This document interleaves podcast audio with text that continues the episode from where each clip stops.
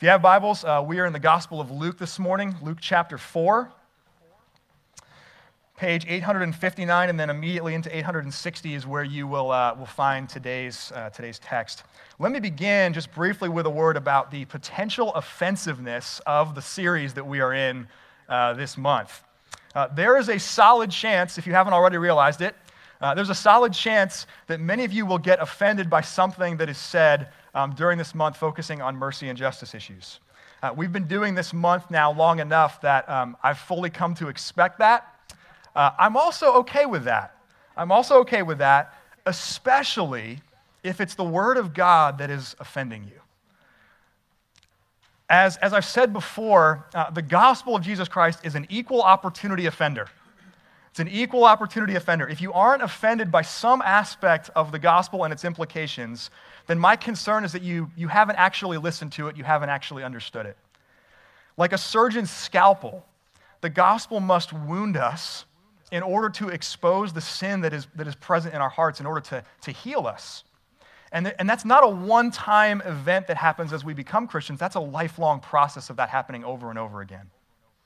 When I take uh, honest stock of, of my life, it becomes painfully obvious that, that sanctification, this process of being transformed to become like Jesus, that has not often been characterized by calm and, and pleasant niceties.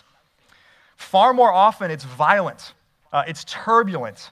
Uh, hardly ever does it happen at the time and in the place and in the ways and from the people that I think it should or that I want it to be from. And it's when this mirror is held up and I don't like what I see in the mirror, and I have then this, this visceral kind of offended reaction where it's not me that has to change, it's not me that's messed up, it's actually something wrong with the mirror because I'm fine. That's when that starts to begin the process of growth very often in, in my life. So the danger of this month is actually not that you would get offended. The danger of this month is that you would walk away from that without considering why something incites such a strong response in you. As a counselor of mine once said, resistance is where the gold is. Resistance is where the gold is. So, so don't ignore that offense. Don't ignore the resistance if it comes up in you.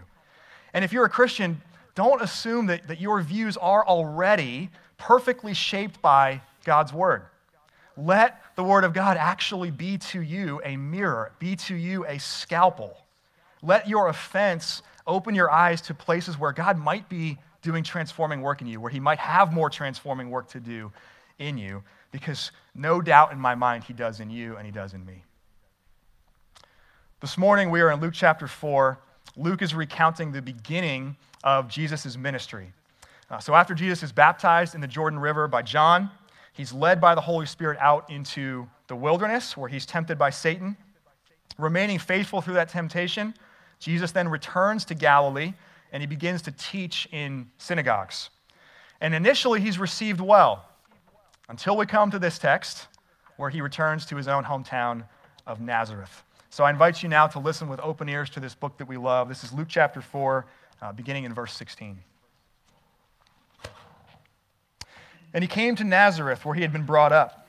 And as was his custom, he went to the synagogue on the Sabbath day and he stood up to read. And the scroll of the prophet Isaiah was given to him. He unrolled the scroll and found the place where it was written The Spirit of the Lord is upon me, because he has anointed me to proclaim good news to the poor. He has sent me to proclaim liberty to the captives and recovering of sight to the blind, to set at liberty those who are oppressed, and to proclaim the year of the Lord's favor. And he rolled up the scroll and gave it back to the attendant and sat down. And the eyes of all in the synagogue were fixed on him. And he began to say to them, Today, this scripture has been fulfilled in your hearing. And all spoke well of him and marveled at the gracious words that were coming from his mouth. And they said, Is not this Joseph's son? And Jesus said to them, Doubtless you will quote to me this proverb Physician, heal yourself. What we have heard you did at Capernaum, do here in your hometown as well. And he said, Truly I say to you, no prophet is acceptable in his hometown. But in truth I tell you, there were many widows in Israel in the days of Elijah, when the heavens were shut up three years and six months, and great famine came over the land. And Elijah was sent to none of them, but only to Zarephath in the land of Sidon, to a woman who was a widow. And there were many lepers in Israel at the time of the prophet Elisha. and none of them were cleansed, but only Naaman the Syrian. When they heard these things, all in the synagogue were filled with wrath. And they rose up and drove him out of the town and brought him to the brow of the town, the brow of the hill on which their town was built, so that they could throw him down the cliff. But passing through their midst, he went away. This is God's word. Let me pray for us. Guide us, O God, by your word and by your spirit, that in your light we may see light, that in your truth we might find freedom, and that in your will we might discover your peace. We pray this through Jesus Christ our Lord. Amen. Christians are freed people who free people. So we are set free from our sin by Jesus. And then by the grace of God, in the name of Jesus, by the power of the Holy Spirit, we are part of setting other people free. So, in light of Jesus' words here in Luke chapter 4, there's two inseparable aspects of the Christian life that we'll talk about this morning, just briefly with the time we have together. And those are identity and mission. Identity and mission. So, first, let's talk about identity. Uh, you and I are actually included in the words of Jesus here. How so? How so? Consider why he is rejected in Nazareth. The, the Jews of Nazareth, they hear him read from the scroll of Isaiah, and initially, they speak well of him. They marvel at the graciousness of his words. And then he keeps talking. And then he keeps talking, and he says, This isn't just going to be for you, my fellow Jews. Remember Elijah? Well, he went and ministered to the widow of Zarephath, who was not a Jew, but a Gentile. And it was not because Israel lacked widows that were in need, but it was because God's heart is for the oppressed, for the lost outside of Israel. And he says, Remember Elisha. Well, God used him to heal Naaman the leper. Now, Naaman wasn't a Jew either. Naaman was actually the commander of the Syrian army, the commanding general of an enemy nation. And he wasn't healed because Israel lacked lepers, because all the, the lepers had already been healed in Israel. He was healed because God's heart is for the sick and for the oppressed outside of Israel, too. As he begins his ministry, Jesus proclaims that his good news, his liberty, his healing will extend far beyond the people of Israel. And he's not merely a prophet proclaiming a promise from God. As he says in verse 21, today this scripture is fulfilled in your hearing. So Jesus is both prophet and Messiah. He's the fulfillment of Isaiah's prophetic words from so many centuries before. And as we come to see in the rest of Luke's gospel, by his perfect life, by his death, by his resurrection from the dead, the good news and favor of God is extended to all people, people of every tongue and tribe and people and nation. This is really good news for us because almost all of us in the room this morning are Gentiles. Our ancestors were Gentiles. We were those previously separated from the family of God, but now included in the words and included in the work of Jesus. Beyond that, when Jesus uses the phrase or the word liberty here, we need to make sure that we're thinking about that comprehensively.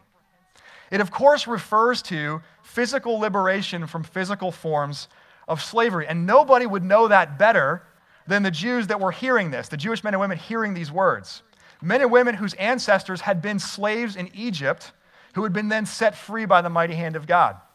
Men and women whose ancestors, even more recently, had been enslaved exiles in Assyria and, enslaved exiles in Babylon, and had again been set free by the mighty hand of God.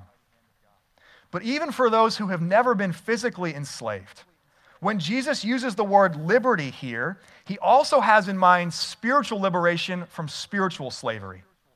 And in the chapters that follow, Luke, the author of this gospel, will use this same exact word, the word that's translated liberty here in this text, to mean forgiveness. As we continue to observe Jesus' ministry in Luke, we come to see that Jesus setting at liberty those who are oppressed, the line that he reads from Isaiah's scroll here, includes healing the sick, casting out demons. It includes the forgiveness of sins. So in the next chapter, even, Luke chapter 5, Jesus heals a paralytic, a man that's been paralyzed. But before he does, the first thing he says to that man is not, get up and walk. It's, son, your sins are forgiven. A few years after, the Apostle Paul, who was the fellow worker, the, the companion of Luke, he will over and again use this metaphor and use this imagery of liberation from slavery to describe our very salvation. So, Romans chapter 6, verse 17 Thanks be to God that you who were once slaves of sin have become obedient from the heart to the standard of teaching to which you were committed. Galatians chapter 5, verse 1 It is for freedom that Christ has set us free.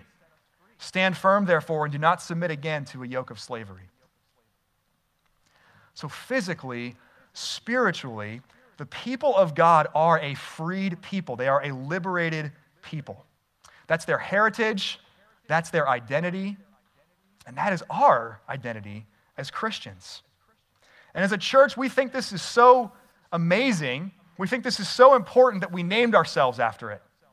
So, Liberti Church, spelling challenged as it seems that we are, it's a Latin word that means freed people.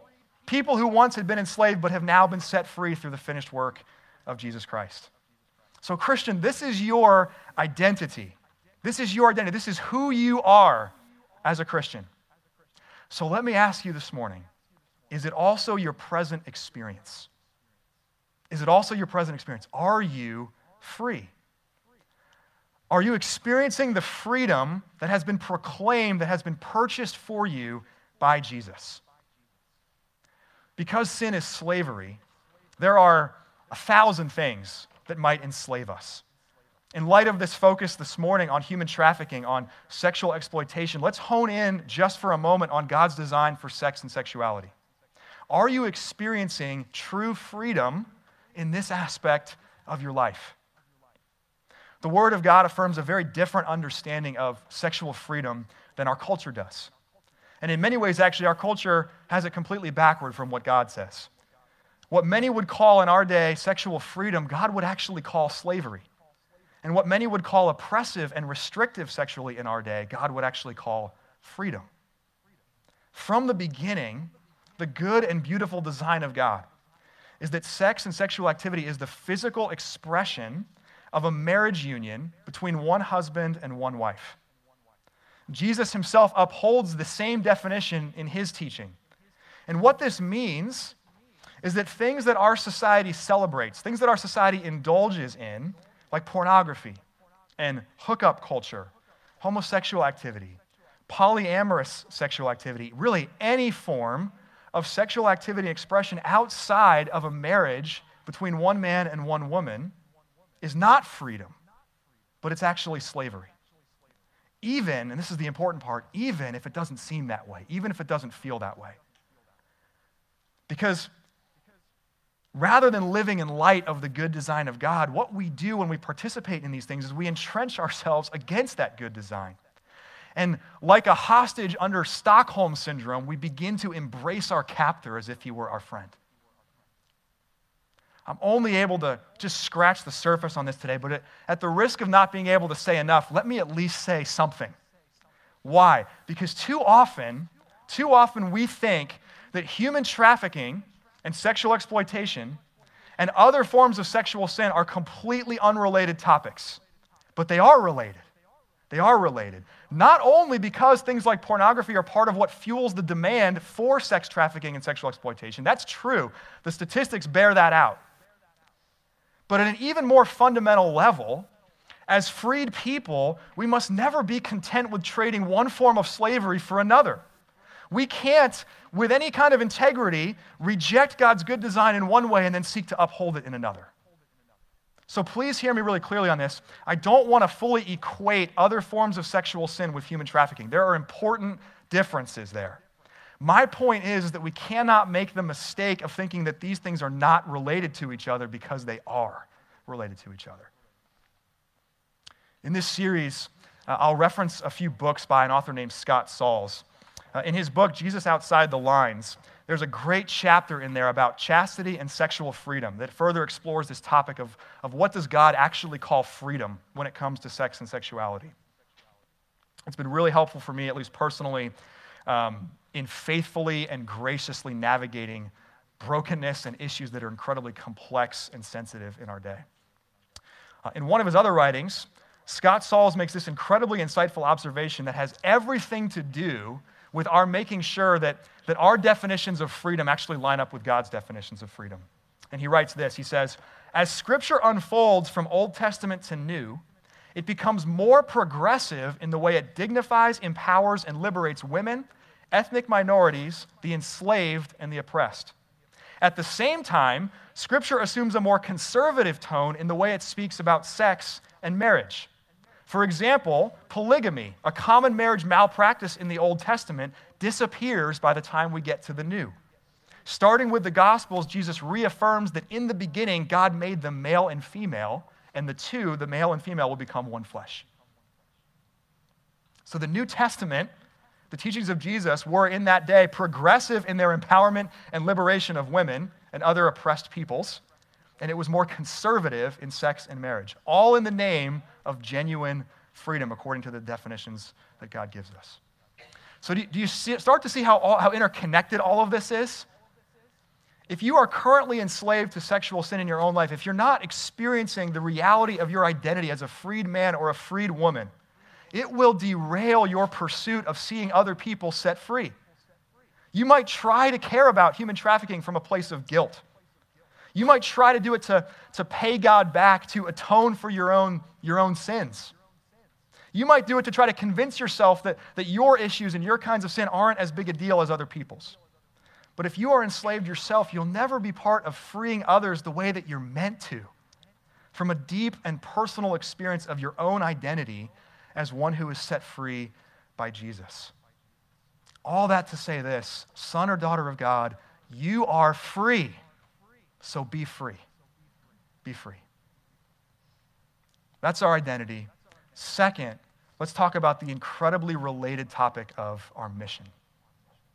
First words that Jesus reads here from Isaiah are what? The Spirit of the Lord is upon me. The Spirit of the Lord is upon me. Jesus proclaims and fulfills the physical and spiritual liberation by the power of the Spirit of God. His mission is carried out and empowered by the Holy Spirit's work in him and through him. Now, here's the amazing part so is yours, so is mine. The Apostle Paul writes in Romans 8 that the same Spirit that raised Jesus from the dead dwells in us, dwells in we who belong to God. And when Jesus accomplishes his work and ascends back to the Father in heaven, he sends his Spirit to dwell in us so that, among other things, we might do the same kind of work that he did, so that we might participate in and further his mission in our time and in our place. So, this is one of the amazing, scandalous realities of the mission of God right? That we who are saved by it are swept up into it and then become part of advancing it with other people. Or put simply, freed people, free people. Freed people, free people. Just as Jesus' mission encompasses both physical liberation and spiritual liberation, so does ours. As Christians, our, our hearts break and we labor to see an end to various forms of modern day slavery, like human trafficking, like sex trafficking, like sexual exploitation. And this is why it's such a gift to partner with the people of Peace Promise, with such a great organization that is, that is on the front lines of this issue in our own backyard and are working as part of broader national and global work that must be done. Visit with Patty and Asa and the other women who are here from Peace Promise today back at their table after the service. If you didn't get to on the way in, I'd encourage you to stop by on the way out. Or as you read in your bulletin, Wednesday night here in the fellowship hall at 7 o'clock, we'll have a follow up meeting to learn more about what it would look like to get involved to combat human trafficking, to work with organizations like, like Peace Promise. So come to that.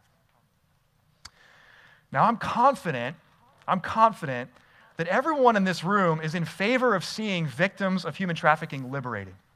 When it's a clear cut case of abduction or sexual slavery or forced prostitution or something like that. But let me ask you also this morning what is your disposition? What is your heart level response toward prostitutes, toward strippers or exotic dancers, toward porn actors and actresses? Do you find yourself in your own heart becoming self righteous toward women, toward men like these? Do you find yourself thinking that someone is less deserving of help, of care, because they are quote unquote willing participants? If so, then I beg you to consider the kind of inner turmoil, the kind of spiritual bondage an image bearer of God must be in to willingly give themselves to this. Can you look, if it even is willing at all in the first place, as you heard from Patty and Asa this morning? Can you look beyond the surface and perceive the lies that a person must believe, the shame that they must carry, the warped sense of image and identity that must be their constant companion? If they are willing, it is only because sin has wreaked havoc in their hearts and minds. It is not supposed to be that way. It is not supposed to be that way for an image bearer of God. So, if you find yourself, if you find self righteousness and hardness in your heart when you think about your disposition toward people that are quote unquote willing participants, let your hard heart break with compassion for people who are enslaved that were meant to live as free. Our mission is not only one of physical liberation, it is one of spiritual liberation. From the entrenched patterns of sin that, that people persist in, the specific ways that people are prone to reject God. We are those, as Christians, because of our identity, who long to see captives set free in every respect. For as much as Jesus says here in this text, there's actually an important omission. There's an important omission. From the scroll of Isaiah, Jesus reads at the end of it, to proclaim the year of the Lord's favor. And then he stops. And then he stops. The full line the next line in Isaiah, in the original writing, you can read it for yourself in Isaiah 61, says this To proclaim the year of the Lord's favor and the day of vengeance of our God. Why does Jesus stop? Because there is a day, there is a day of God's vengeance against sin, but it is not this day. The first time that Jesus comes, he comes not to judge, not to avenge, he comes to save. And the fact that there's a delay of vengeance, a delay of judgment, is part of why Jesus is so violently rejected and almost killed by the people of his hometown in Nazareth. As one scholar observes, Jesus' audience would suppose that the day of their own salvation would also be the day of judgment on their pagan enemies. But the delay of judgment means that this time of the Lord's favor benefits the Gentiles also. So the Jewish, think about this the Jewish listeners are fine with Jesus' words. They marvel at the graciousness of them until what? Until he doesn't operate the way they want him to. And they don't want the good news and the favor of God to extend to the Gentiles. They are content to let that liberation terminate on themselves and those they deem deserving, and, the, and for that to be the end of the story. Let us not make the same mistake. Because herein lies the difference between combating human trafficking as a social justice warrior and combating human trafficking as a Christian. As a Christian, we don't merely long for the physical liberation of victims of human trafficking. We do long for that. But we also long for the spiritual liberation of the perpetrators and the oppressors themselves. Not for amnesty or avoidance of justice or no consequences but for the kind of spiritual freedom that completely eradicates the demand for and the practice of human trafficking itself. To be consistent, to be comprehensive, Christians are also those who pray for and who labor to free the ones who demand these wicked things. They are the people who provide these things and profit from these wicked things. Why do we care about that? Because there's another line in the scroll of Isaiah. Because there is a day of the vengeance of our God. There will come a day where unrepentant oppressors and perpetrators of evil like this will be met not with the vengeance of governments, not with the vengeance of social warrior vigilantes, but the vengeance of God Himself. And oh, that those men and women would repent and would turn from their evil before that day comes. Because otherwise, as much as that day will bring comfort for the victims of their oppression, it will bring destruction, it will bring damnation for themselves. The day of God's vengeance will come. Until it does, the mission of Jesus, the mission that you and I as Christians carry in the world, is to set at liberty those who are oppressed and to proclaim the year of the Lord's favor. And to every ear in the original Jewish audience of Jesus' words here, this would be a clear allusion to something called the year of Jubilee the year of Jubilee. In Leviticus 25, God commands that after every 49 years, seven times seven. The 50th year was a year of jubilee, a year of liberty. Property that was sold to pay debts was returned to its original owner. Debts were forgiven. What else? Slaves were set free. So when Jesus says, The Spirit is upon me to proclaim the year of the Lord's favor, and follows it up by saying, Today this scripture is fulfilled in your hearing. What he's saying is that this period of time between his first coming and his second is characterized by this jubilee. Not that sin is completely eradicated, not that suffering and injustice and oppression are over. Not yet. Not yet. But that by his own body and blood, offered up for the life of the world, Jesus is at present forgiving debts and he is setting people free. A few years ago, Sandra McCracken and Derek Webb included this beautiful line in their song, Mercy Speaks. And it says, All her debts were cast on me, meaning Jesus, so she must and shall go free. All her debts were cast on me, so she must and shall go free. Christian, by the work of Christ, this is you. This is you. This is your identity. You are a freed person, and so be free. Be free in your understanding and your expression and practice of sexuality in every aspect of your life as well. Experience the freedom that has been proclaimed and purchased for you by Jesus. And then let this forever compel your prayers and your labors to set others free. Because Jesus has set you free, may you join his mission to see others liberated from their physical and from their spiritual slavery. Freed people, free people. May it be said of us. Amen. Amen. Jesus, you came into this earth proclaiming liberation for the captives.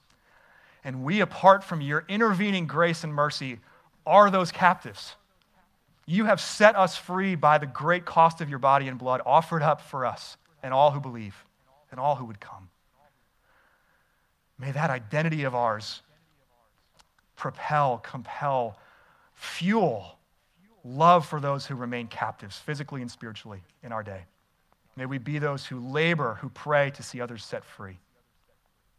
Our integrity, because of our identity, demands it.